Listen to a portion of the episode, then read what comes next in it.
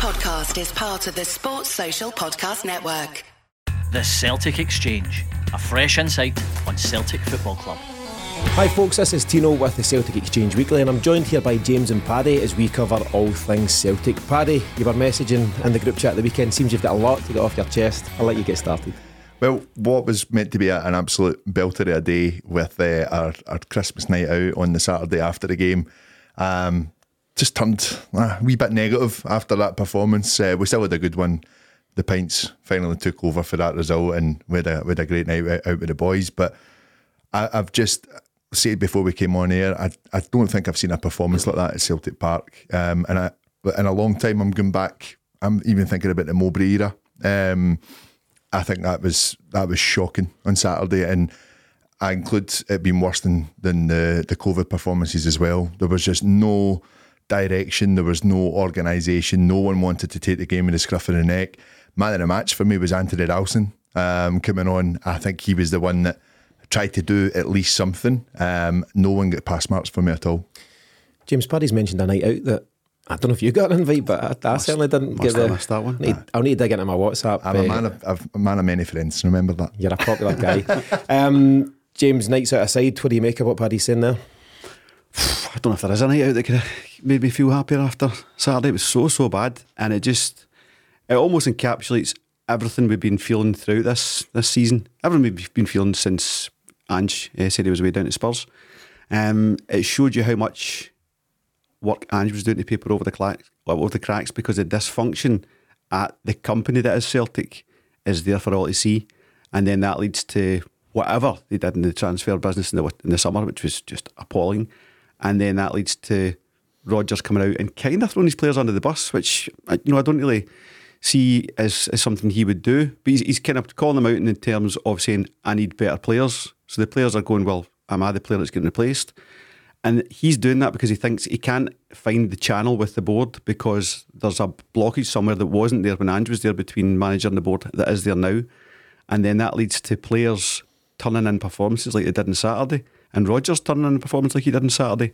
It's top to bottom appalling. Yeah, it really is. And it's, Paddy, it's looking more and more like Ange was just doing so much heavy lifting. He, he was, as James says, well, James says papering over the clacks. Clacks. So, but as James doesn't say, I'm glad we got away with that. Aye. Yeah. but there's a there's a lot that Ange was clearly um, covering. You know, he, he was all things to all men, wasn't he? And he wasn't just the the head coach. He was director of football. He was chief scout. He was man manager. He was all these things. And as James says there, from top to bottom, isn't listen. It's not just one thing. It's not just like your goalie's out of form at the moment, or their shape's a bit off, or the scouting and recruitment's a bit off. It seems very, very quickly from a real position of strength, from a treble winning inside, everything just seems to have hit, the fan. we seem to have shot ourselves in the foot again, and, and it's all right saying that Ange's done all those positions. We've also got to remember the the three main players that really helped him last season. Uh, for me, and Jota, Starfelt, and and Aaron Mooy, I think they they were they were massive for us. Um, and it takes us in hindsight to realise that. I think we obviously knew that we would feel the loss of Jota, um, but I think now you're looking. At, you would be crying out for someone like Aaron Mooy and Carl Starfelt to shore up what what could be a, a, settled side. Um, I've seen a lot of people kind of still come away with a uh, sentence that this is a treble winning team last season. A big chunk of it is gone. A big chunk chunk of it is gone. We've had injuries. We've we've not really had that run that the the team have needed in terms of that consistency within the starting eleven. And basically, what we're seeing now is the confidence is extremely low. Now that comes down to um, a number of things. We know that the board are, are not getting away with this. This was the first game I would say that Brendan Rodgers needs to hold his hands up, um, and I think that I think he will. I do think he will. Um, people calling him for it to be sacked. That's crazy. We're still we're still in this in this run. We need to get it right. We need to get it right quickly. I still think he's a good enough manager to go and do that for us. But this board need to wake up. one million percent sleeping at the wheel is the the chat, and that was a banner not all that long ago. Um, and we're hearing obviously the the or feeling the parallels between this season and the COVID season. And there is no doubt the the warning signs are there. James, you made the point before coming on air. I think are we just one point? Is it better off or worse off? off. One point better off. Doesn't than, matter. Than Either way. horrendous season. Um, we've also been speaking about the fact that different fans absolutely have got different opinions on on what the big issue is. Is it the injuries to guys like Rio Hatate? Is it the Green Brigade missing from the stadium? Is it the poor recruitment, the scouting? Is it Rodgers coming back second time around, you know, without that fire in his belly? All these things, and I think we're all crying out just for, for a, a magic bullet that will solve everything, but there's no one thing I think will fix what's going on here. It's it's more than just one singular issue. Yeah.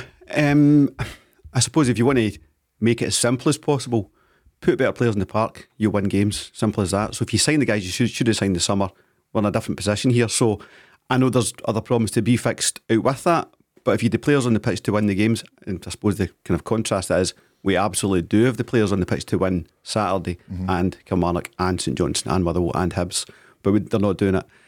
But that's a dysfunction between the manager and the players. I think just now there's something really not connecting there, and we've seen it, you know, since the season started. That one week they'll turn up and know, hammer Aberdeen, and everything just clicks and flows, and then the exact next week it's all over the place stuff. So all of it needs to be fixed. But if you want to just to go for the easy stuff first, get money spent in January and get players signed. The guys are talking about signing, you know, the guy that kind of made a mess with, Brondby player, I think it is. He's, his goal scoring record's abysmal. Five and twenty-one or something. Aye, and it's it's like I would I hate it, but I'd much rather go for a lone player with an established record who maybe hasn't getting his game due to age or whatever it would be. Someone that can come in and just bang you in goals. Um, because Kyogo's not firing. Even when he's getting service now, he's not firing. So as much as he's not getting as much service as he should be, but we can't.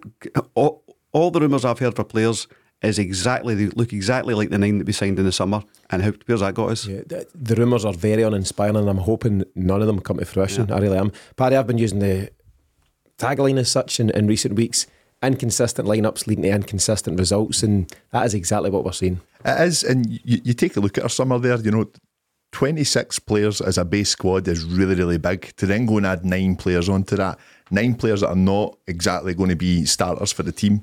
Um, and we've already been told about project players already coming in, one for the future from, from a manager. It is baffling that our squad is so bloated. And I think one thing for me that, again, just shows the mismanagement at the club is when you're looking at someone like Lagerbielke who goes and scores the winner last week. And then they release a statement before the game on Saturday through Stephen McGowan, basically saying, come and get him because his, future's not here. I thought it was just crazy. He's not even in the match day squad. Whilst David Turnbull, again, not even in the match day squad for the Champions League during the week, is then put in at the starting lineup. It's a bit all over the place at the moment. It really is, and do you know, we're going to get into it in, in a whole lot more just shortly. Paddy James is so angry, he's just ripped off his jumper. Just the, the rage. I can feel the heat off him. I can feel the heat off He's him. absolutely burning up. We So, can, add, we can add heat effects to the YouTube video. um, okay, so before we get stuck into it, just some quick updates and housekeeping before we kick on. A quick reminder to everyone that you can now listen to every show we do here at the Celtic Exchange in one of two ways. Option one is to listen for free on the Celtic Exchange channel, wherever you get your podcasts, where the episodes will feature adverts at different points. Or option two, if you want to support us for a small monthly fee and to enjoy every show completely ad free, then you can do so by joining the Celtic Exchange Plus right now over on our website at thecelticexchange.com. And finally, if you are enjoying what we do, then please take two minutes to follow the channel wherever you get your podcasts. And if that's on Apple or Spotify, then please leave us a five star review while you're there. It really makes a big difference to what we do. Barry, to get us started, um, I want to play the blame game. It's one of my favourites, and I just want to look at specifically Saturday. Um, who's to blame for that in the park? And I'm basically, as you see, James, on the park stuff at this moment in time. Is it Brendan Rodgers for you, for you, or is it the players for Saturday's result and performance? It's just a bit of a cop out, but it is both. Um, I sat last Friday afternoon, a bit of time in my hands, and I went through the whole squad, 33 players in it. And I went one, two, three, one, definitely saying I would start you in the Champions League next year. Two, development or squad player, and three, out. McGregor isn't a one for me. Oh, okay. I don't think he should be looked at as a long term prospect. We've given him a crazy contract, but he was so poor on Saturday. He wasn't dragging anyone anywhere. And if, you, if the manager's not able to get the message across, I'm looking to Cal McGregor. He's just turned in one too many poor performances for me. And the one saving grace he had was his captaincy material that would get you through games. Well, that's gone now as well. So what's his saving grace? So Brendan Rodgers speaking after the game, and we're going to get to some different quotes, Paddy, from Brendan Rodgers and Callum McGregor in just a wee bit. But Brendan Rodgers after the game, James, was basically saying that Callum McGregor's doing the work of two and three players. So I agree. I think he's been out of sorts. Absolutely. I've, I've said it a few times. I asked the hypothetical, Paddy, probably about six weeks ago now, should we consider dropping him? And I think the answer, and probably the right answer at the time, was a resounding no. But he's he's doing a lot of work ultimately because there's a lack of quality around him. And it's not to make an excuse, but it can give you a reason as to why his performances are suffering. Yeah, I would agree. But who would you drop him for? No, I thought we need to sign. Yeah, yeah, yeah. And this there's is, no one this in the is- building. This is the issue. Um, I think, and I said this when uh, he was being questioned at the beginning of the season. I think he is too scared to trust the players around him at the moment. I really, really do, and it shouldn't be the case. Well, Absolutely why- why not. would he? Well, well, but the, the, the thing is, is that this is why he is doing it. He's trying to do the job of two or three men because he, he wants to be all over the middle of that park. Um, it is really affecting his performance. I'm going to read out a quote in just a bit, Paddy. Um, myself and James were discussing it in the, the, the car, so it's, it's not a teaser, it's, it's coming up soon, but it's really damning on Callum McGregor's teammates and where he finds himself at this moment in time. I think he's hurting, James. I think he's he's really feeling the pressure of this. You might have seen the clip post match where he's kind of rallied the guys on the park in a kind of mini huddle type thing almost. And it's like, um, it's panic station stuff. You know, it's like we, we've reached a point here where, where we're really, really struggling and something needs to give. And I think Callum McGregor's absolutely trying his best as a captain and individually as a player, but I think he's suffering from a lack of resources around him. the whole team is, you know, the the lack of resources. You know, you asked me earlier, what's, what's the, the main issue? That's the main issue. The lack of resources will give you, and I do agree, McGregor is doing more than he should be, but I also see in his own performances as well, and you can mitigate that in you know, X, Y, Z. But if he had better quality around him, of course, then doesn't he take as much responsibility? And it's not just his midfield three; it's who they trust behind me. Yeah. is he having to sit so deep because he can't trust his his centre half pairing when CCV's not there? He's having to cover out left because Greg Taylor's somehow still playing first team football for Celtic. He's covering right because Johnston's in and out of form. Ralston's sometimes there. There's all that kind of stuff. So I, I, I do get the work he's doing, but I'm also not seeing it in him in his own play. Watch watch the game back right on, on Saturday. The- I- I the- can't. No, no, I can't do please, it. please- I for, watched this one, for this one reason, right? The, Okay. The distribution for Joe Hart was always coming down our left hand side. Every single short goal kick went to Liam Scales, Scales to Taylor, Taylor to Palma. Hart's caught onto it so so quickly because I don't know if they, they, they don't feel comfortable enough to trust Mikey Johnston in the right, which I could, uh, to be honest, I can understand. But the frustration cutting from um, Louis Palma, the fact that he wasn't getting that overlap at any point in the game of Greg Taylor, or if he was, it was two or three seconds too late. Scales was running out of options to the point that he actually was getting more hesitant to pass to Taylor. And then the, the, the option of David Turnbull in front of you was getting closed off. And Hearts were pinning two on McGregor every time. We were trying to bring it out the back. The idea of them trying to continuously do that through the left was baffling to me. And they never changed it. They done it in the second half again. And I thought, we, we, we're not scoring today. We're not scoring. See, when we did change it and Johnston was coming out with it on the right, Arthur Johnston, he's looking ahead and Mikey Johnston's not showing for him. I, I know, I know. It, it was criminal and I, I don't like it, but I would have subbed Mikey Johnston. yeah. Yeah, and, First half. And I need to come out on that because I, I've been a real vocal supporter of Mikey Johnston. I've, I, I've maintained there's huge talent in there, but I cannot defend that performance. That first half on on Saturday, it was it was woeful. And listen, he's surrounded by players who are having similarly poor games, but Mikey Johnston knows he's in the last chance saloon here and he needs to step up. And all of a sudden, from being right out of the picture at Celtic, he said, what, now four, maybe five starts. This has been his time to shine, the opportunity that he's been crying out for, and he absolutely has not taken it. And I've been desperate for him to succeed, but I need to accept that a 45 minutes like Saturday, you just cannot turn that, turn, that, turn that in in a Celtic shirt and expect to see game time again. It's, it's over for Mikey. I think we just need to accept that, you know, and, and move on. I know that's hard for you, but it is. I'm not it's re- over. not ready for that, It's as over for on him as much as for Nat Phillips at the back. Oh. It's just two, two guys you'll never see again in the If Celtic we need to win this league. He shouldn't be anywhere near the team. I'm inclined to agree, and and that's tough for me to say because I do believe there's talent there, but it would look more and more likely that Mikey will need to take his talents elsewhere, and that'll be a loss to Celtic. And maybe that'll free him up the pressure and all that, and he can go and thrive. Yeah. Um, individual players aside, Paddy, and there's a number of guys we could go through. You know, what did Louis Palma give us on, you know, Saturday? What did you know various others? What about the manager? Right. Generally speaking, I feel that, with all respect right, slash non respect, any version of Celtic should be any version of Hearts and or Kilmarnock last week. And that's got to be on the manager. Yes, he lacks quality options at this moment in time, and we'll see what January brings. But the what is the squad? Thirty-two man squad. The players available to him right now, limited as some may be, should be capable of beating sixth place Hearts. Well, I've obviously got my numbers wrong because I've went for 35. James was went to 33 and it's now 32. So we need to get the man's death. I think it's 34. right. Okay, I think it is 34. Rodgers is quoted as saying thirty-two, so I'll go with that. right. Okay, okay. Brendan's never wrong. Brendan, well, well, it wasn't Saturday. Yeah. Um, I think it. What you look at, and it, we've kind of just touched on, a lot of our play is coming out from the back. But if the channels are closed and they're trying to play it in the middle of the park, which teams seem to be doing very, very easily against us, um, it's it's going out to the wings. It's going out to to the fullbacks. Johnston's not had a, a settled right winger in front of him all season, and Greg Taylor just can't play down the line. He just can't do it at all. Um, he hides in midfield. He's still trying to do that. He's he was maybe getting masked quite a bit with playing the inverted fullback role under Ange, to the point he was getting away with it so much. but all, I would say Marcel wee bit hard. Maybe it's just a, a style that suits him. I, I generally, I, the reason I would, I, I, I think it suits him more in the middle of the park, yes, but he's exposing us so much down that, that right wing for attacking Totally. teams. And Liam Scales hasn't got the pace that Carl Starfelt had to go over. It's simple as that. We are noticing that a lot as well. Can I just say something, Carl Starfelt? Well, I remember, so good good mate of mine, Davy Gregg, uh, is a big fan of Carl Starfelt. Davy himself's not doing great right now, so I want to just kind of give him a shout out. But he was speaking about Carl Starfelt in terms of it's easy to give Starfelt criticism because he wasn't the greatest in the ball and he was a bit uncomfortable, and we can all agree he had quite a, an unusual style.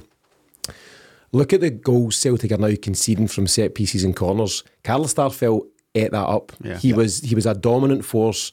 I was I was going to say in both boxes. He certainly was a handful, you know, in attacking sense, but defending wise, he was the main man for Celtic, and I don't think people have given enough credit to him now that he's missing. And now all of a sudden, any corner is a nightmare for Celtic. A throw in. And you really miss that. And listen, we've got Liam Scales and Alistair Johnston tying themselves in knots for that. Lawrence Shankland, listen, everyone knows he's a decent striker.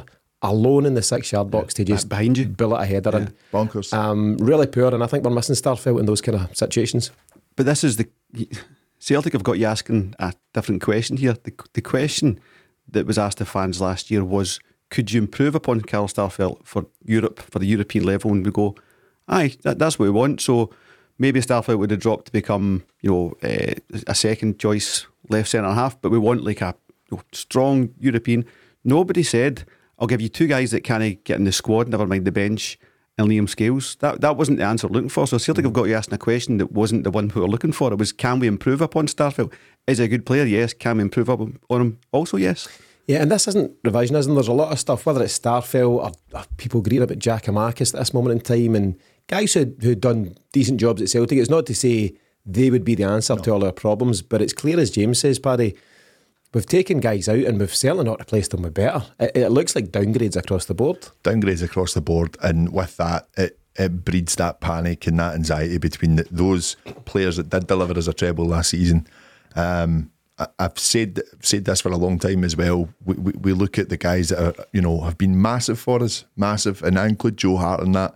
But his time should have been up in the summer, and Greg Taylor should have been replaced in the summer. That didn't happen. And I'm actually looking at the performances of uh, Cameron Carter Vickers at the moment as well. Um, sadly for me, I don't think he's fit. I don't think he looks fit at all. Um, I don't think he's back to where he should be, and I think there's a real concern there. And I don't think he's wanting to push himself because he's worried about what what the, the future is on that on that knee. And I've seen some rumours that he's he does have some issues and he's about to sign a new Celtic deal based on the fact that he knows that he, he needs to manage his body and he can feature sometimes and not at others and Celtic will play ball with him on that basis. He maybe doesn't feel, and this is a lot of rumour, but doesn't feel able to go and do it at the top level down in the Premier League and it kind of makes sense if if that's what we're seeing at this moment in time. yeah, he's he's just that yard slower. Um, and it's you know an operation such as what he had in the summer is is well before the, the, the summer is so so risky. It's not always guaranteed you're going to get the same player back. And I just think we're maybe seeing that a little bit. Hopefully it changes for him. Hopefully like we we see him pick up and the, the winter break comes at the right time for a lot of players. Um, but it's just not a settled backline. And, and you, we speak about Starfelt in the back as well. I think back to that 2 1 game at Ibrox in Ange's first season. Every single cross, and that's all they had at the time, is every single cross that went into the box was mopped up by the two of them. Yeah. we're not doing that. We're not doing that. We're not, and as much as Liam Scales gets credit, and I, and I still, even though he's not 100% at himself, I still maintain CCV is one of our better players at this moment in time, even though not fully fit. They're not as effective a partnership as a fully fit CCV and Carl Starfelt. And, that, and that's not a hankering back for a player who did have his limitations, but it is what it is. I just want to look at the the lack of involvement on Saturday from the, the summer recruits, right? You know, we all know by now there's nine guys that came in. Only one of them starts. It's Louis Palma. Had a shocker, right? Mm-hmm. Paulo Bernardo's on the bench, sub not used, and Kwon. Now, Mi- Miff's taking the piss out of me in the last few weeks for mentioning Kwon as if he's got some sort of future, and then all, all of a sudden, We're, we're not laughing now. yeah, nobody's laughing now. All of a sudden, he's on the bench, but unused sub. That means that Odin Thiago Holm, Marco Tilio, Yang, Maik Nawrocki, Gustaf Lagerbielke, and Nat Phillips aren't even in the squad. So it's not like you're signing guys and you're going, ah, we, we signed a bundle of guys in the summer and they're struggling to find their feet. You know, they, they get 60 minutes here or 20 minutes off, off the bench. They're not even in the squad. And if you're marking the homework of the recruitment team, that is damning stats. Is that another bit of Rodgers, you know, firing arrows at someone? Well, I, I, I do not buy the theory that he's playing dross to show the board how little players he's got because that's all on his CV. I don't think he would sacrifice results to say, look how poorly my options are. I just think he's not picking them because they're not good enough. I think that's it's as simple as that sometimes. Yeah, well, it certainly fires an arrow if, if that isn't the, the desire. It has that effect um, because he's pointing straight at Mark Law and saying, "Look at what you've served me up here." I mean, Marco Tilio comes off the bench a couple of times a few weeks ago and then disappears. Gustaf Lagerbielke, you've mentioned it, Paddy. The guy scores the winner during the week. He is sky high. He scored a Champions League winner. Then he's not in the squad. They, they, they did a puff piece with him in Celtic TV. You know, a wee, oh, you're great, and and he's like, you're top of the world. Not even in the squad. But then putting out that piece, like you said, through Daily Mail of all things, Stephen McGowan. I mean, Celtic's PR faux pas over the years, and the same guy is still in charge of that. Come on, Celtic, get a grip. Yeah, it, it leads us nicely um, to just what, what I've described as puzzling squad management at times from Brendan Rodgers. The Lagerbielke one was really unusual for me. Surely, it, listen, it's clear that he's maybe decided that Lagerbielke is not going to be the answer, but even just on momentum and form and the confidence he would have taken into his game on Saturday, he merited a place in the bench at least. So what does it say? You know, if you talk about meritocracy, James, he scored the winner in the Champions League, and then he's not in the squad. So there's there's no reward there. And I know he shouldn't really be up there scoring the goals, but he did score the goal, and, and I thought he deserved to be in. The other there's another couple of puzzlers for me. I've mentioned Kwon, right? We don't see Kwon since the summer, and he's on the bench. Mitchell Frame was a big one for me. Again, sky high after Wednesday night. Dream debut, 17 years of age, Champions League, buzzing, go home, tell friends, family, you know, long way to go if you're goal. long way to go if you're going to make it, but what a what a start. We're crying out for something at left back, a solution of any sorts. Now I'm not saying start him against Hearts, but can you get him in the squad, get him on the bench, and if it's not working out with Greg Taylor, which it clearly hasn't been and it didn't on Saturday, throw him in. Yeah. What, what's to be lost? By Kieran Tierney get thrown in when it wasn't working out for Izaguirre. So throw him in and let's see what the kid's got. It'd be a real test of his character and you need to be careful with it. But do it all the same. Instead, we throw on Bernabei initially at left wing. Aye. Wow, right? Somebody has used the line, we threw him on mid haircut, right? We've thrown him on left wing mid haircut. Uh, he's done absolutely nothing there for about 10 minutes. And eventually, Rodgers then went, I better put him back to left back and we'll, we'll take out Greg Taylor. And it was a, I thought those couple of moves were very on Rodgers like as well. He's quite careful and considered and planned with his moves. It just seems he, he just rolled the dice and It's desperate. took Yeah. the chance. It's desperate. It's not having it's not having good quality players available uh, in this massive thirty man squad. I'm going down. 32. Continue to go down. No, it's um, it is a sign of desperation. I just think that what I used to think he was capable of being arrogant and saying this is what I'm working with. Now I actually think he's like I don't know what I'm working with. I genuinely don't know. I, I think the the hope for Johnston was is that you know he was going to kick on after a, a, decent spell against St Johnstone, but a team that were second bottom of the league at the time as well. Um, James Forrest is is not going to beat a man, sadly, um, and yet is still there and thereabouts in the team just now. I'm, I'm just looking at. I'm just thinking about who who you blame here. We're, we're, we're looking at Rodgers. We're looking at who he's picking, but then you're also just thinking about some of the, the, the deals handed out to Forrest for three years, Scott Bain for three years, Mikey Jones. Mikey Johnston, and the squad's bloated, and we signed nine players, and one of them's maybe all right. We don't know yet. It's it's an absolute shambles. The, the blame for me still fully lies on this board. Yeah. and I think Rodgers is just in a bit of a, a quandary just now. As the uh, how do I how do I get a, a song out of this? He's hoping for players coming back, and he would never rush the likes of Cameron and Carter Vickers, or even look at Daizen Maeda having to come in. Yeah. that's Yeah. that's dangerous. all rushed. I think just as as you're saying that, Paddy, the, the squad management is scandalous across the board, and that can't be the job of the manager. It can't be his job to take a 32 man squad down to a 26 man squad or whatever optimal number he wants to work with. That's for the recruitment and the guys above him to say, okay, they're surplus to requirements. We'll ship those six, seven, or eight out permanently or on loan. We'll add you a wee bits of quality here. You can work with a tighter group at Lennoxtown, and, and it can be a real focus group for you. Instead, we've just got bodies everywhere. I, I, I shudder to think how many players Celtic have used this season, actually. It's like an amateur team like sending out a text on a Friday who's available tomorrow. Honestly, it, that's the way it's looking like. Aye. You get it the night? Aye, aye. Sorry, I'm not making it. I, I was on one.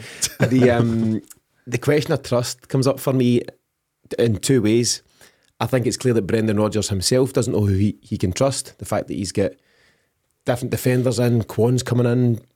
Miff calls it the, the midfield tombola. You know, it's it's a it's a a raffle to see who gets that third position at the moment, out with Callum McGregor and Matt O'Reilly. Uh, the lucky dip to see who who gets that third position. And as much as Brendan Rodgers can't trust the players, I think his chopping and changing. So the way that I don't want to say the way he has treated Lagerbielke this week, but casting a guy like that aside all of a sudden, um, Maik Nawrocki can't get anywhere near it. Kwon's in and out. Bernardo plays European games, not other games. Turnbull's given a chance, then he's told he's not good enough. Bernabei's not deemed good enough for European squads, but all of a sudden he's in for a Hearts game. There's so much, so many moving parts there and stuff. And I wonder if players themselves, James, now feel that they can't trust the manager. And that's the big danger for me. They don't know where they stand with him because he's been so chop change with it all. I, I think you're nail on head there because what that breeds is insecurity. Players feeling insecure about their place in the team, their talent, their future, their financial future, the whole thing, and they're taking that into the game because you weren't playing last week. Yeah, this week you're not next week. So when you do get your game, you're going, geez, I really need to turn it on here, or I'm or I'm out next week again. True, and the, but the one thing I would say about Rodgers this season um, is that he's, he's. I don't think he's entirely held back in his his press conferences or his post match interviews. I think he is very much of well, we, can see what we need, and I think he's challenged a lot of players. Turnbull definitely been one of them. I, I think you know there was high hopes that two goals at the start of the season would maybe start to see something from him, really push for a place, but it's just not working out for him. But he's in and out the team just now, mm. and and getting hooked at half time every two or three weeks is just not going to do the guy's confidence any good. You But don't, you don't get hooked to half time unless you deserve it. no, I, I, I get it, and I, listen, I, I don't think he's he's our quality. I don't think he's at the level required. But this is this is what we have at the moment, and this is the this is the worrying thing. Um, there's just no squad management from the board, but now it's the man management thing that Rodgers is really good at, but he needs to get it right, and he's he's working with such a big squad. Yeah, and I would say it's see as a manager, generally speaking, there's eleven guys most weeks that you don't need to worry about. You barely need to speak to them because they're playing and they know they're playing and they're happy with that. They're very comfortable. Your biggest challenge is the seven guys who are on the bench and the extended squad who find themselves even further out the picture. And you make your money as a manager by keeping those guys happy and keeping harmony within the squad there. And by showing guys that, do you know what, I know you're on the fringes just now, but if you work hard enough, I'll give you an opportunity. And then it's up to you to prove yourself. And it's a balancing act. It's a, it's a delicate situation. And I think it's maybe hard to do with 18, 19, 20 guys. It's impossible with 30 odd guys. So what you've got is just human nature. You've got a, a training ground up there at Lennoxtown full of unhappy guys. Aye. Right? You maybe get 12, 13, 14 who are reasonably happy because they're playing just now, albeit the issue is they need to play for Celtic at the moment, and that's not much fun by the looks of it. But generally speaking, they're okay with things, but you've got so many bodies. You've got double that amount of bodies that aren't happy, and that's a hell of a job for any manager. it's it's really poor for the morale in the team. Um, and then you've got one one captain in, in Callum McGregor trying to motivate these guys. You would always say that Joe Hart was a big voice in the changing room. His confidence is shot at the moment. Head's gone. You would also also say that Greg Taylor sounds as if he's a bit of an influence. His head is gone as well. So is it Callum McGregor and Brendan Rodgers that are the only voices at the moment? I know we've got the coaching team there, but I, I, I'm generally concerned for those that are hanging around at the moment. Like, what are they all thinking? My only hope is that the plan has been put in place and that everyone knows where they're standing. Um, I've seen that even James McCarthy got some game time in the terms of let's get you fit to move you on. Um, and I'm thinking that Lagerbielke has been told that's it, it's finished, it's done now. If we are doing that, because my, my worry for this transfer window is, is that Celtic will need to sell first before we go and start signing players. And it's not to do with how much money we've got in the bank, it's to do with our wage bill. It's massive. Eh, I don't think we can afford to take that risk. I think I agree. You, you absolutely can't have those bodies at Lennoxtown. The guys who are you know to be sold or to be loaned out. You've got to let Rodgers- Rodgers go and get his guys, and then whatever you manage to sell and recoup and balance the books, that's a secondary concern. If it costs you money, costs you money. Don't have them up at Lennoxtown. Now that's the way you would operate, Exactly. and I would, and you would, Paddy. I'm not sure it's how this Celtic board operate. But we know this because of the um, Benji Siegrist situation. They couldn't get rid of him in the summer. So do we do? No sign a goalie. No goalie. Jeez, oh man. So they can't repeat that same mistake. I mean, you're just basically saying to Rangers, they're 60 million heads, you're a bit of financial trouble, that'll sort you out. That's even more galling. Um, Paddy, you've mentioned that Brendan Rodgers has been quite upfront in the press conferences, as, as he generally is. Well, Mm-hmm. Miff will doubt that. Miff, Miff, Miff has got uh, certain opinions on how Brendan Rodgers speaks and stuff. But generally speaking, I think he's quite upfront in terms of where he's at, what's going on, what's good, bad, and indifferent. But there was real worrying quotes from, from him at the weekend. You'll have seen it after the game. So, done a different couple of different interviews. One with I think Sky Sports, one with Celtic TV itself. He apologised first of all to the fans and he said that's something he's never had to do so far in this spell or his last spell. He talked about a lack of desire, passion, and mentality, although he was quick to exonerate Callum McGregor, Liam Scales, and Matt O'Reilly. He mentioned those three by name, which is fine. That's good for them, but that's You're pointing the finger indirectly rest, yeah, yeah. saying, but anyone I've not mentioned, you're in trouble. Uh, but he was asked, obviously, if the result was a shock, and he said, uh, I'm not surprised, if I'm honest. I've seen it within the team from time to time. I'm surprised at home we produced that level of, of performance, but not so when I see the first half at St Johnstone and then having to activate that at half time, you know, angriest he'd, he'd ever been, and then Kilmarnock away and today. And that's seriously worrying if he's not surprised at such a an uninspiring performance. Celtic went 2 0 down after what, half an hour? And, All the time in the world. and at no point look, like getting back in that game. So, I mean, have we got a, a mentality issue here within this squad of players? We do, but it's you know it's it's just the, the same as we're covering. It's from all the things you're saying about players not knowing where they are one week to the next because they shouldn't be there and they're being played despite the manager's best wishes. He'd rather they were out and somebody else was in their place, but he's not got that luxury because here we go again. It's Mark Law didn't sign the guys in the summer, so everything points back to the same places, and there is a mentality problem, no doubt. And the you know as much as positivity's catching, negativity's faster, and it just breeds and breeds. So we cannot get January wrong. We've got so many important games coming up between now and then, and then we've got to come back after the, the uh, winter break with half your players away to the Asian Cup. I mean, it's, it's so so. Somebody messaged the other day and says uh, the bad news is uh, Kyogo might be away at the Asian Cup, and also the bad news is Kyogo might not be at the Asian Cup. You know, like either way, based on what Mm-hmm. Yeah. Kyogo's doing at this moment in time. Um, and we don't have time to cover Kyogo Paddy, but I know you're angry because he is he's been absolutely cast adrift almost at this moment in time, and there's just such a lack of service. He obviously had that huge chance where Luis Palma's put across to him. He's a few yards out, and Kyogo any other day of the week talks that way. And he's a guy who has missed big chances at different times in his in his Celtic career. But the body language and the confidence is way gone. I want to talk to you, Paddy, just about you know the term, you know, throwing players under the bus. Do you think that's what Rodgers is doing, or is he simply using the tools that he has at his disposal, which includes, you know, speaking to the media and just giving guys a, a jolt as such to try and get more out of them? I'd say probably the latter. I think that what you, what you need to remember though is that it's not an easy job to come and play for this club. Not everyone's capable of doing it, and I think that we've got a squad where the majority are not at that bracket, and that's the big issue that he faces at the moment. Every football team has to prepare for injuries, suspensions throughout any season. There's always go- we're always going to have them. We need to make sure that the the players coming in to to take over those positions are ready to go and, and fight and for the for the jersey. And I just don't think that we have that dig. I don't think we have that fight at the moment. And I'm even thinking about the players that we might get back soon. We might have a fully fit Daizen Maeda. We might have a fully fit Liel Abada. and Reo Hatate hopefully coming back soon. The pressure is on their shoulders straight away. Straight away, that's not a good thing to come back into. So how does he bring? How does he reintroduce them? Does he do it slowly, or does he say, "I need you now"? Can't afford and I think we, we we think back to one game, and it was the three 0 game, and Callum McGregor returned, and the boost that that gave the team. Mm. Reo Hatate, I think, has to have that similar impact. Daizen Maeda the same, and Abada. Abada, I'm, I'm actually quite worried about his return to the team as well because I think that there's still that bit of a divide with the crowd as well. Yeah, and I mean, I, I, I'd really like to think Liel Abada as a Celtic player will be given our full support, but we've got to be real about it. There's a an underlying Yeah. political situation, and people may have things to say. I'm not sure. I'm Not sure Yeah, how that's going I, to play. I out. don't think that's a, an issue at all. I don't think there's any way he gets any hard time.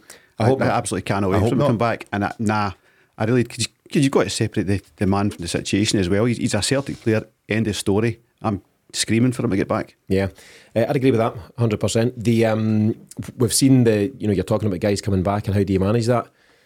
At half time on Saturday, I think a lot of us thought Daizen Maeda would be the messiah. Get Maeda back, get him on, we'll see something happen. And I will excuse him because he's come back from injury. He- That was an absolute mind blowing performance he gave. Still better than Mikey Johnston's. I don't know. I don't because it was just it was just wonder. bouncing off his Aye. foot, running out the park. Oh, I thought he was terrible. Mm. And he's just back, and there was a lot of pressure on his, his shoulders. But it just shows, though, Paddy, you do need to be careful how you reintroduce guys. So, had Liel Abada been on the bench or Reo Hatate, would have thrown them on at half time and said, mm-hmm. go and turn this game around. And they would then have been part of the problem in the, the fans, the eyes of certain fans. So, it's a really tricky situation, and it's, it's got to be managed correctly when these guys find themselves back available. Yes, but I just think it's a, a luxury we don't have. You know, if if you if you get the option of having Reo Hatate starting on the thirtieth of December, he's starting. Whether he's ninety percent fit or seventy percent fit, he's starting. Yeah. But I think that's dangerous. Of course it is. I do, I, I- and I, I totally get where you're coming and, from. and how did we end up here? I know, I know. Absolutely. I just think it's really dangerous that we go and put A, that pressure on to players that are, are just not A, match fit, but B, they're not physically fit. And I, I generally think I'm seeing that with Carter Vickers. Um, I- and why are we in that position, as you just said? I just, it's baffling. Yeah. I mentioned uh, some worrying quotes from Brendan Rodgers. There's the quote I'd mentioned now, Paddy, from Callum McGregor. And I just thought it was quite unusual to hear a, a player, let alone a captain, but any player speaking in this way. So it's a wee bit long, so bear with me, but I'm really keen to hear uh, both your thoughts after this. Not both of your thoughts, Paddy. I know you've got more You than have one two thought. thoughts. Yeah, got my plurals all messed Only, there. only two Paddy Loughran's. Anyway, um, so basically, Callum McGregor, he's, he's almost pleading with the board for me to, to make new signings in January, which in itself is a, a crazy position. So the quote's as follows We've got a transfer window that can help the group, and I'm almost certain that needs to be a big window to help us. We need players to help the squad. I'm not talking specifics, I'm talking quality coming through the door. That can be in any position. It's the manager and those guys' job to do that. Every season, when we look at it, we want to be better. We come back in off winning a treble, but how do you get better than, that? You have to freshen up the place. You lose five or six big players from last season, so you then have to go and replace that if you want to keep on being successful. You have to find a way to rejuvenate the team and find the next Jota, find the next crop of players that are going to go and make you successful. So that's a target for the club all the time, and they're always looking. Like I said, we're missing the quality from last season, so we need to add to that. I think that's obvious reading between those lines, Paddy, he's effectively telling us that he can't rely on his teammates at this moment in time. And again, like so much that we've covered today, it's really worrying. It's worrying, but for me, I also see I, I see faith in the manager from Callum McGregor, and I see a player calling out the board for a dismal transfer window. Um, it is worrying. I think that what I'm looking at there is, yeah, we, we know that it's not going great. It answers a lot of questions for me, and he knows that what he's playing alongside. And I'd, I'd still stick to this. I do think that's pulling his performance down. I do think he's doing more running. I don't think the trust is there for those around him, and that's a that's a bad sign because he's always been a part of a, a fairly solid midfield. Um, for those players that are sitting listening to that, that are part of this squad, yeah, you need to ask yourself, what what am I doing here? Am I gonna am I gonna step up and am I, am I really going to go for it? I look at David Turnbull, I look at Mikey Johnston, I look at Greg Taylor. You know, w- there is potential in all of them to to settle in and and grind the performances out against teams like Hearts. But the interest from all three just wasn't there. Wasn't there. They were all over the place. And I just see this creep him up with Taylor. That he's got into this hiding situation just now where I just don't see him tracking back as much as he is, and he's he's very quick to have a go at Liam Scales for covering his position. Yep. And I'm just like, you're not you're not playing that role anymore. You're not playing that role. You need to get back and cover. Yeah. Um. So aye, it's very it's interesting for McGregor, but those players will know who they are. I think so. He, he doesn't need to name names there. Everyone within the squad will know who's pulling their weight and who's not. But James, are you surprised to, to hear the comments from, as I said, regardless if he's captain or not, for any player to come out, and it's twofold. As I say, he's kind of calling out his teammates, and it's very unusual for a player to call out your board and say we need signings in January. Everyone thinks it, but players don't generally say that. So I just thought it was quite, I thought it was fairly unique as a as a comment. I, I think with Paddy, Rob, I'm happy to hear it because it shows that he understands the reality of the situation. But I've never ever can't remember any Celtic player speaking about signings and transfer windows because you know it's, it's speaking to a, a board situation. Never ever uh, recall that at all. But he gets he's carrying the manager's message, which is good. That means the manager's message is getting through. Maybe it's being delivered to the players and they just can't get it because they're not good enough, and we know there's enough of that going on. Um, but you know, I, I, it's strange to hear it, but I'm a little bit reassured to hear it. Aye. Yeah, yeah, you take something from it. I- I- It's clear that Callum McGregor's taken on a lot of the responsibility at this moment in time. I think so, and, and I think back to the summer when he got his new deal as well. And you know, there's a reason for that new contract coming in. The expectation was is that the quality of player was going to increase, the wage bill was going to increase, and we were going to really fill the, the gaps that we had lost. And I wonder if that was promises made to him as well. I mm. really do. I think as a as a club, you know, he's at a very very good age, Callum McGregor, to turn around and say, "Hang on, I could go and get a couple of years down in the Premier League and go and get, get my, my bank balance up." Yep.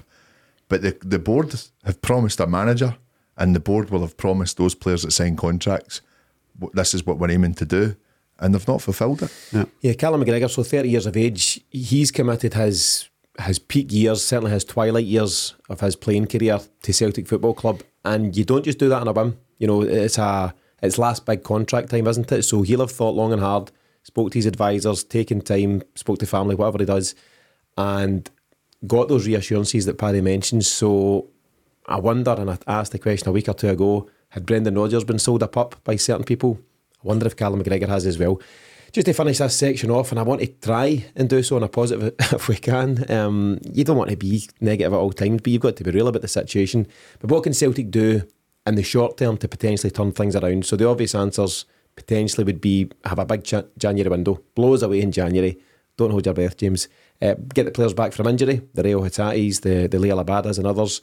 Um, but ultimately, to see more, to see more desire, more work rate, more effort, more passion from the manager and the, and the players around them. So, just in short, James, what would you like to see in the, the next couple of weeks? I think the manager's gone to the well as many times as he can to re-energise them and you know be angry with them at St Johnstone and then you know we turn in our Kilmarnock and, and all these things. I, I really don't know is that going to have any more effect. McGregor sounds scunnered with it as well. He's, he's done as much as he can of that. I think the only saviour here is go out and spend mad money in January. If Celtic don't sign three quality players in January, the board will get annihilated by the fans. There'll be no, nobody running the Green back. He'll be getting any fans back because there'll be riots outside. Um, it's so so bad that they're in this situation where they're looking to save our season by having to go and spend stupid money, not on projects, on proven guys. Like I said earlier, I'd rather go for experienced loans rather than, than projects, but I'd prefer to get experienced guys in signed. I think that's the only way. I can't see any other route that they can turn this around. Yeah, a, a situation of the board's own making, Yeah. of the board's own design. And you would say, on one hand, Paddy, they have spent the money, right? They've spent 20 million, but so ineffectively, so poorly. I mean, they've just. You don't deserve any credit for spending 20 million if you've just frittered it away on nonsense. And that's ultimately what we've got here. we learned our lessons from Neil Lennon um, in the, the 10 in a row season. Our manager, Ange Postecoglou, came in and said, I need to do this, that, and the next thing. There was nothing in place. We've still not done anything. And what we have done isn't good enough. It's the Friends Act, it's the Sons Act, it's making sure that all the boys are looked after. It's embarrassing. But see, even when things were going well under Ange, mm-hmm. they had to give him what he asked for in terms of players because they had no choice. They were up against the wall. They're up against the wall again now.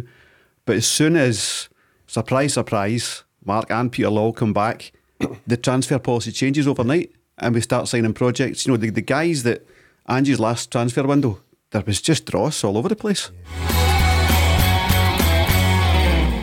Try to finish that section in a positive, Paddy. Did that work out, eh? It's backfired dramatically. uh, let's lighten the mood with the mystery celt, which this week comes from Paddy. But first of all, we'll give you last week's answer. Um, James, were you? Who, who was I here was not week? here. What was last week? Um, I'll recap the clues, see if it triggers your memory. So, number one, I joined Celtic from Feyenoord. Number two, I was capped twice for the Netherlands and 15 times for their under 21s. And clue number three, after leaving Celtic, I spent time on loan at Bristol City where I played alongside ex Paul Hartley. I was listening. Sorry. Right, got you. Paddy, did you get it? Evander Sno. The Snowman. Ah, Snowman. Aye. Yep. World So- Cup uh, finalist. No, no, you're thinking of uh, It's Bryson Brahid. Brahid. Um, But on that note, any quick comments on Evander Sno while Paddy digs out his clues? Like Evander. I mean, he looked like a footballer, but I don't know if he was. He was. He was just an all right big player. Nothing tremendous. Just it was a strange time. He threatened to be a good player Yeah, for Celtic during Gordon Strachan time, and I think he played in the last 16 and, and some different things. Very unfortunately, um, had some heart issues and uh, ultimately forced him to retire. I believe he's now coaching out in the Netherlands. But good luck Very to him. Um, could have been a could have been a contender, but didn't quite work out. Paddy, what's your clues for this week's mystery Celt? Hope, hope, uh, I hope he's get it. Do you know that? I'm going to be nice this week. But- but do, you don't think we will? You're a nicer Well, guy we'll than see, me, We'll see. We'll see. Um, so this player um, signed for for us from Southampton. Stuart Gray. Oh, sure, Gray, mind him? No, no. Okay. okay, next clue. Um, he has one cap for Scotland, Okay. and he's got the fun fact of retiring from football twice, but coming out of retirement to Got it. We'll get it beeped out. Damn Uh, we'll get that beeped out for anyone playing along at home. That's because he's thought about that one. Hundred percent. Uh, what we'll do, as always, we'll post the, post the clues across our Twitter and Instagram pages as well to give folk online a chance, and we'll reveal the answer in next week's show. Uh, what we're doing, we're doing to finish off the show this week, we're returning to the listeners' questions section, and very generally speaking, that's a feature we're now looking to have uh, regularly towards the end of the show. So if you do have a question for us, get in touch. Uh, you catch us on Twitter, Instagram, etc. You can email me directly, tino at thecelticexchange.com. So this week's comes from Mazar Yusuf. He's a good friend of the show, and he's um, submitted a good few questions in recent times. But he says quite simply, and I know, Paddy, you've touched on it briefly, um, but it's a very relevant topical question. If Brendan Rodgers gets anything less than maximum points in our four upcoming games before the break, so that's Livi, Dundee, Rangers, St Mirren, when do we start calling for action on his position as Celtic manager?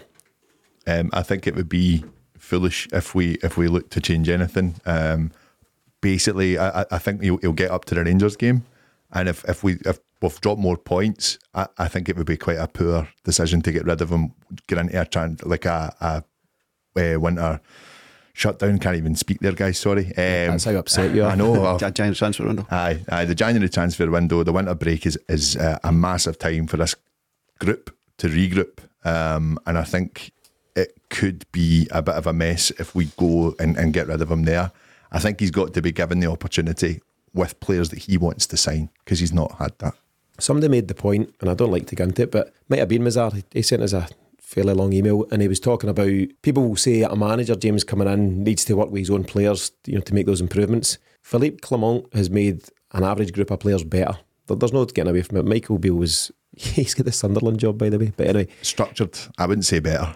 Maybe so. He, He's got them in playing within a system and it's improved their results and their performances. So Brendan Rodgers has come in and I would argue that he's not got his own players at this moment in time, but he's not made us better on the park, even with the tools at his disposal. Do you see where I'm at with that, do you I think? absolutely see where you're at, but I, I, I would take to Paddy's point there. If you've watched Rangers playing, all he's done is is, is shrunk their options and said, "Look, don't be, don't you be doing that. Don't you just Yeah. stick to your box."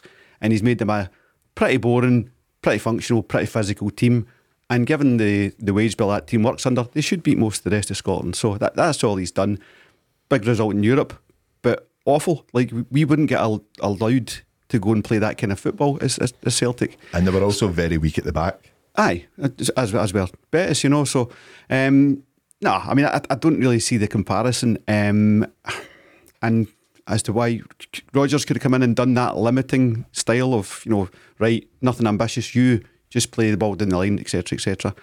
You could do that, but it's not going to make us better. It'll just make us harder to beat, and we're we're better than that. We can't be doing that. To Mazar's question, I think he's coming out the wrong direction. My worry is they don't back him in January and he goes. Because if I'm his agent, I'm telling him to get ready to go if he doesn't back him in January. Yeah, and I think that was one of Mazar's points. So I've, I've condensed it just to make the question quite punchy. But yeah, I think he said just that as well. You know, it's, it's kind of, and a lot of folk are now saying it, it's, it's back him or sack him, isn't it, mm-hmm. Paddy? It's, it's get fully behind this guy. So listen, it might be a different discussion if Miff was here just now, because as I say, he's got some strong viewpoints on Brendan Rodgers. I think he's a really talented coach, but there's no point in bringing in the talented coach if you're not going to support him. You might as well bring in the run of the mill coach if you're just going to feed him a bag of nonsense in terms of your transfer policy.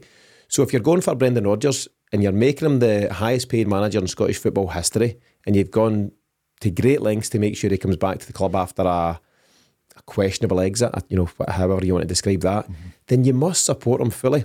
And I agree if we if something went wrong and we get rid of Brendan Rodgers now or around January, you're then getting into a transfer window to sign players for a new manager again who might play in a different style and the new players might not suit him. And it's a real nonsense if and, that comes out. And that's if we get a manager in place. I generally can't see anyone that's going to come and try and take over that. They would want to maybe think about it in the summer. Mm. I don't see anyone coming in in January. The team's a mess. I, I think that we we have enough about us to go and, and definitely win three out of the four.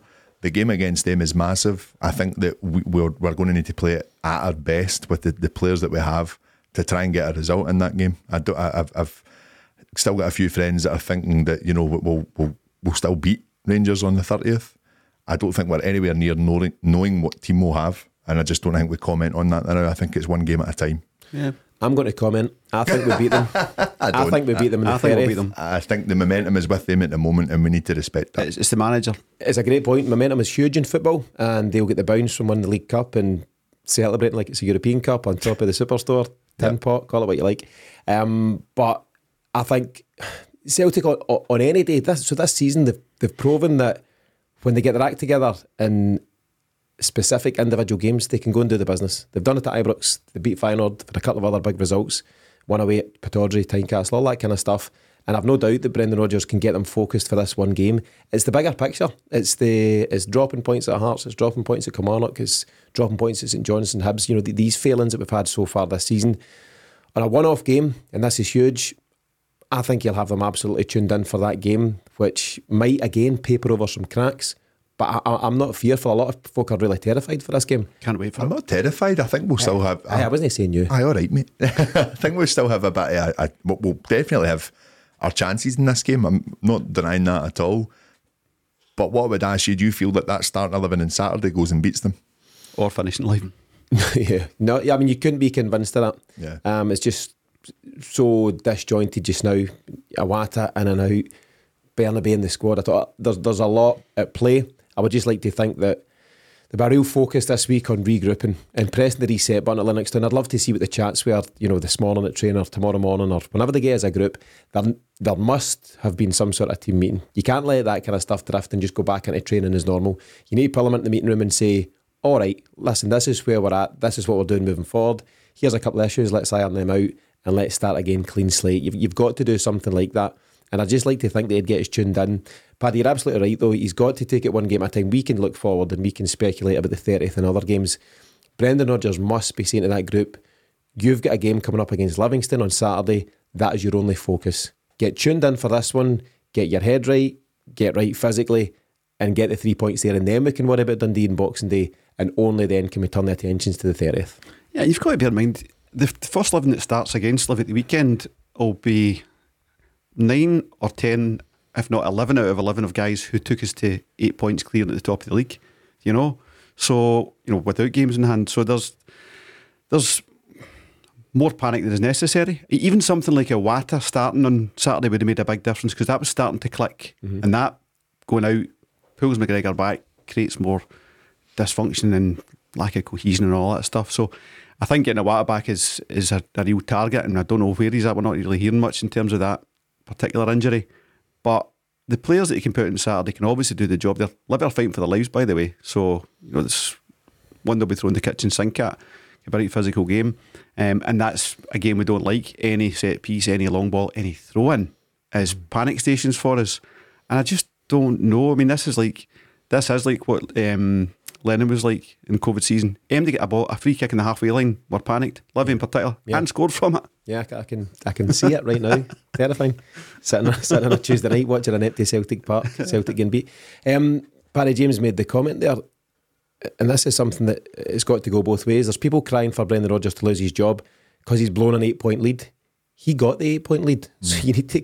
They, they both go hand in hand. You can't have one without the other. So it's the same manager that showed that he can take us away at the top of the table, albeit we've had a sticky couple of weeks there. So there's a couple of things at play there. There is. He's not innocent. I'm not. I don't think any, any fan would say that. Um, but I think that he's he's working with what he's got at the moment. Um, and this is this is where he earns his money. This is exactly where he earns his money. Do I think he's up to the task? Absolutely. Look at the amount of domestic trophies the guy won with. I think he's a very good manager, and I think we're very quick to forget that. I think it's too easy to say get rid. I really do. But sometimes you've also got to look at what was happening across the way. It was manager after manager after manager. And actually, a lot of the time, it was their players. It was their players that were the, were the issue. And I kind of think this is where the squad is sitting at the moment. I think that that really needs to to be taken into consideration. He needs to get it right, though. Yeah. Ultimately, though, Paddy, it sounds like certainly at this moment in time, he's he's the man for you. He's the man for the job, and, and I'm, I'm on the same page. James, are you? It absolutely is the, man to, to stay for now. Um, I wonder if it's inevitable because it's Celtic's dysfunction at large that Der, uh, Dermot Desmond overstretches, overreaches, choppers in Rodgers and says, that's your manager to, to Michael Nicholson, despite that might not have been his choice, it might not have been the board's unanimous choice, but you're getting him anyway because I'm Dermot Desmond and that's that. But then you've got execs who've got to work with him every day and they're going, I don't really want to work with this guy. I don't really want to give him my full backing. And you get that lack of cohesion starting at the top, breathing through the management team, breathing into the team. So I think unless something seriously structural changes at, at Celtic exec level, we're going to end up with a different manager anyway, whether it's January, end of season, middle of next season, whatever. It can't go on with the lack of cohesion between the board and the manager. It's got to change. It's got to change Monday, today, now. We are seeing the same friction that we've seen It's with Brendan same. Rodgers and the people last time around. But I think, you know, ultimately, in terms of backing Brendan Rodgers, it's it's three for three here. Miff will be screaming at his radio, Listener's question from iPhone, whatever he listens in. from Motherwell. Listener's question. so we'll see. But no, thanks to Ma- Mazar for the question. As I say, um, always keen to cover any listeners' questions, and we're going to do more of that in the weeks ahead. So be sure to get in touch. Tino at the CelticExchange.com or you'll catch us on the socials. Paddy, uh, the hour is just about done. So your final comments for the week. Yeah, I think um, as I kind of said there, it's, it's, it's a game at a time for this team just now. Um, they, they will be hurting. I think that those that um, those that were playing on Saturday will have definitely have noticed the the noises coming from the stands. Um, that affects players, but I think that, that it was warranted after the performance, the first half performance especially. Um, we we need to get this sorted quickly. Um, and it's time for people to step up. It's not just our manager that can come out and say this. It's not just our, our captain. Um, there's voices in that dressing room, and they need to they need to start speaking up and need to start playing as a team again. Yeah, yeah, we need that unity, don't we? James, final word of the week goes to yourself. Yeah, unity's is key for me starting on, on Saturday. Um, and you know, it's not going to be a, a boring end to the season. There's, there's a title race on their hands now. So looking forward to January when we absolutely must get those players signed. And if not, I look forward to being in the car park with my fellow fans. Uh, give me the born end to the season all day long. I'll take the, know. the 12 point coasting into victory. However, we'll need to see how it goes. So that wraps things up on this latest episode of the Celtic Exchange Weekly. Thanks to James and Paddy for joining me, and our thanks to you for tuning in. We'll be back on Friday with the count at the kick-off ahead of Saturday's game with Livi. And don't forget to follow and review us wherever you get your podcasts and to like and subscribe if you're watching on YouTube. But in the meantime, as always, thanks for supporting the Celtic Exchange and we'll see you soon.